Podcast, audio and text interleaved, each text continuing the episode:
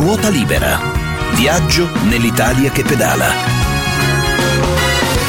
Di Alessandra Schepisi.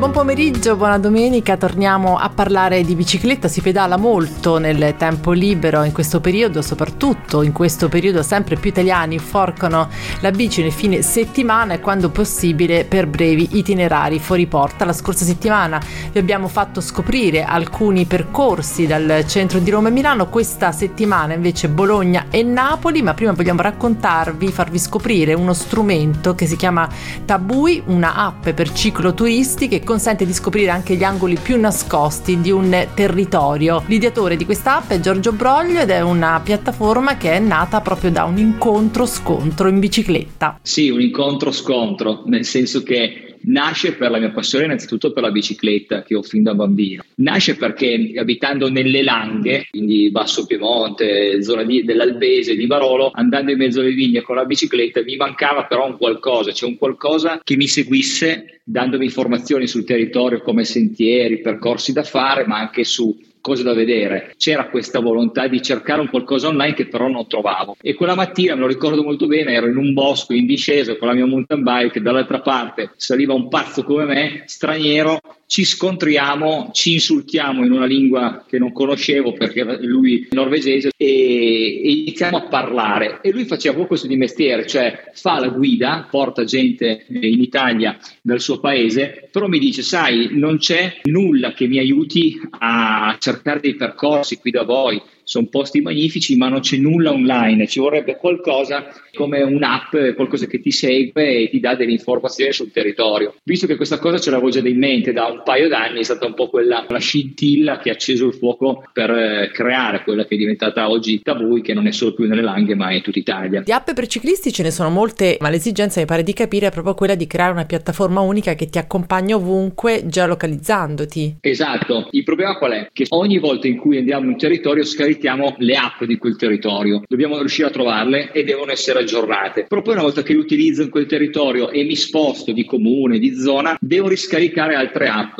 Allora il pensiero è stato banale per, per certi versi, cioè perché non creare un'app che una volta che la installi ti geolocalizza, ti segue e ti dà tutte le informazioni in automatico e tutte le esperienze, quindi fa un po' da, da connettore di contenuti e di tutte le altre app. È un'app pensata soprattutto per il cicloturista più che per lo sportivo vero e proprio. Hai detto bene, cicloturista, cioè l'app non per il professionista ma per l'amatore, per quelle persone, per quelle famiglie che vanno in vacanza o semplicemente la domenica prendono una bicicletta, vogliono scoprire un nuovo territorio che tra l'altro spesso è dietro casa perché con Tabui e soprattutto durante questo periodo Covid stiamo registrando dati turismo, relativi al turismo di, di prossimità, cioè l'utente dietro casa scopre un sentiero, una strada che fa con la propria famiglia, però non solo fare una strada per fare una sgambata o una pedalata, ma strade che ti permettono di scoprire dei posti nuovi, ripeto, dei monumenti, delle zone, delle chiese eh, antiche, piuttosto che banalmente un,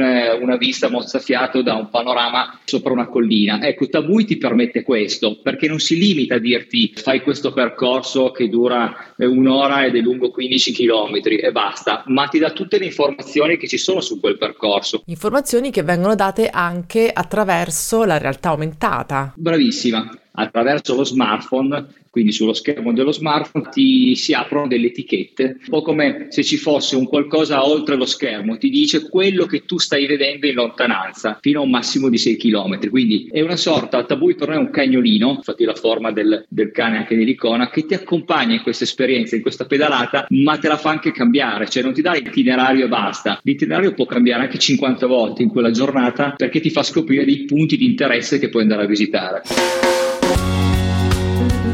Ma dove andare a pedalare? Continuiamo il nostro viaggio dalle città questa settimana Bologna e Napoli. Andiamo nel capoluogo emiliano con Simona Larghetti, project manager della Velostazione Dinamo e fondatrice di Salva Ciclisti Bologna per farci eh, dare qualche idea di percorso cicloturistico fuori porta. Per chi è nato a Bologna, il Parco Talon o Parco della Chiusa è un parco che in realtà non è a Bologna ma è a Casalecchio di Reno che è un comune confinante ma è eh, praticamente a pochi chilometri dal centro storico storico ed è un parco bellissimo e molto conosciuto. Ed è anche la sede finale di una delle nostre ciclabili storiche, una delle più usate, che è la ciclabile appunto che porta da Bologna a Casalecchio lungo il canale del Reno, è anche molto suggestiva, passa in mezzo al verde e in particolare eh, insomma, noi consigliamo di andare al Parco Talon che è un parco grandissimo con dentro anche tante ville storiche che ha una bella storia. E la cosa bella di questo percorso è che si può assolutamente fare in famiglia con i bambini, sono 8 km e va bene anche per chi magari ha poca familiarità con la bicicletta perché eh, essendo un percorso protetto e, molto sicuro eh, ci fa sentire insomma tranquilli anche se magari non siamo proprio dei guerrieri del traffico. Invece per un percorso un po' più stimolante per chi magari usa la bici abbastanza frequentemente quindi eh, ha voglia di, di provare a fare un giro fuori porta, sono 25 km, si fanno in un'ora, un'ora e mezza anche andando insomma a una velocità abbastanza alla portata di tutti ed è un, un, altro percorso interamente pianeggiante che da Bologna porta all'oasi della Rizza è un'oasi naturalistica bellissima che è oltre San Marino di Bentivoglio e si raggiunge con un'altra ciclabile, anche questo è un percorso interamente protetto, quindi anche questo è un percorso che va benissimo per esempio per fare in famiglia o per fare con, con bambini, ma è bello per chiunque, che è il percorso che prosegue dalla ciclovia del Navile, quindi l'altro canale eh, storico di Bologna, il Navile a nord della città e in quest'oasi naturalistica addirittura si può fare birdwatching perché ci sono eh, le antiche risaie, ci sono le distese d'acqua e tanti bellissimi fenicotteri eh, e anche tanti altri uccelli che si, possono, che si possono vedere ed è stupendo anche per fermarsi per fare un picnic. L'ultimo percorso che volevo consigliarvi è un percorso che mi ha fatto conoscere un amico eh, e mi ha veramente stupito perché non pensavo che a poca distanza da Bologna ci potesse essere eh, un posto del genere, è il Monte Bibele. Il Monte Bibele è eh, la sede di un, um, di un sito archeologico etrusco, ci sono ancora dei pozzi eh, etruschi eh, votivi perché era un luogo sacro eh, per questa civiltà eh, ed è alla fine della famosissima Val di Zena, una valle molto frequentata dai ciclisti, soprattutto da chi ama la bici da corsa. Durante il sabato e la domenica eh, ci sono molte più biciclette che macchine, quindi anche insomma, abbastanza sicura perché, perché, molto frequentata, ma eh, in pochi sanno che proseguendo oltre la Val di Zena, eh, salendo proprio sopra il colle, arrampicandosi eh, su questo monte Bibele che è eh, gemello di un altro un colle un po' più famoso che è il Monte delle Formiche, però c'è questa salita finale un po' impegnativa, con pendenze diciamo del 12-13%, però è una salita breve e alla fine c'è questo premio di vedere questo posto molto suggestivo dove potete eh, fermarvi veramente a, ricon- a riconnettervi anche con la natura e il vostro spirito. E poi il ritorno è tutto in discesa. E da Bologna a Napoli con Luca Simeone per andare a scoprire sempre sui pedali una Napoli insolita e nascosta. Partirei dal primo, che è anche molto tematico e legato insomma, a una personalità che ha trasformato la nostra città, che è Diego Armando Maradona. È un itinerario che si svolge prettamente in un tracciato pianeggiante che interfaccia anche tratti di pista ciclabile. Possiamo utilizzare come punto di partenza Mergellina. Da lì, se vogliamo fare questo percorso sulle tracce e sul luogo di Maradona, cominciamo a pedalare lungo la ciclabile del, eh, del lungomare per poi passare per il centro storico. Ci sono una serie di murales, dei bar, un bar che eh, conserva ancora un capello, una teca con un capello del, del Pive d'Oro, per poi proseguire su Via Marina tutta ciclabile ed arrivare a Napoli Est. Lì a Napoli Est imbatterete in questi murales eh, meravigliosi di Jorit, questo street artist eh, internazionale che su Napoli ha ha lavorato tantissimo e questo mega murales di Maradona è fatto tra l'altro in un quartiere eh, molto molto complicato, Taverna del Ferro. Complessivamente andata e ritorno siamo sui 20-25 km. Poi diciamo, eh, mi proporrei invece un, uno scavel- scavallamento ad ovest, arrivando nei famosi Campi Flegrei, territorio molto molto uh, interessante da più punti di vista, soprattutto da quello archeologico, ci sono rovine romane incredibili, anfiteatri, templi, un pedalare in un museo all'aperto, quindi veramente è, sono, come dice proprio il nome, è una terra che bribolle perché insomma è piena di vulcani, eh,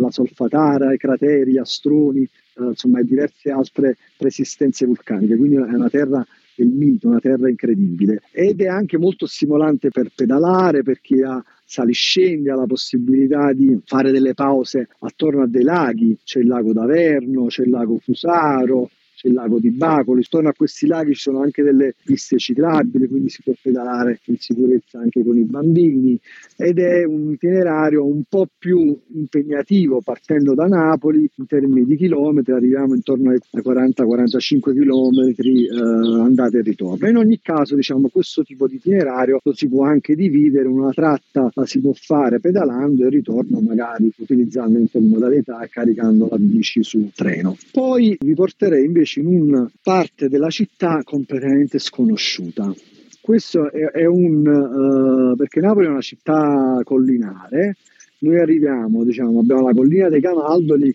che si sale fino a 450 metri sul dislivello del mare, quindi una bella collinetta.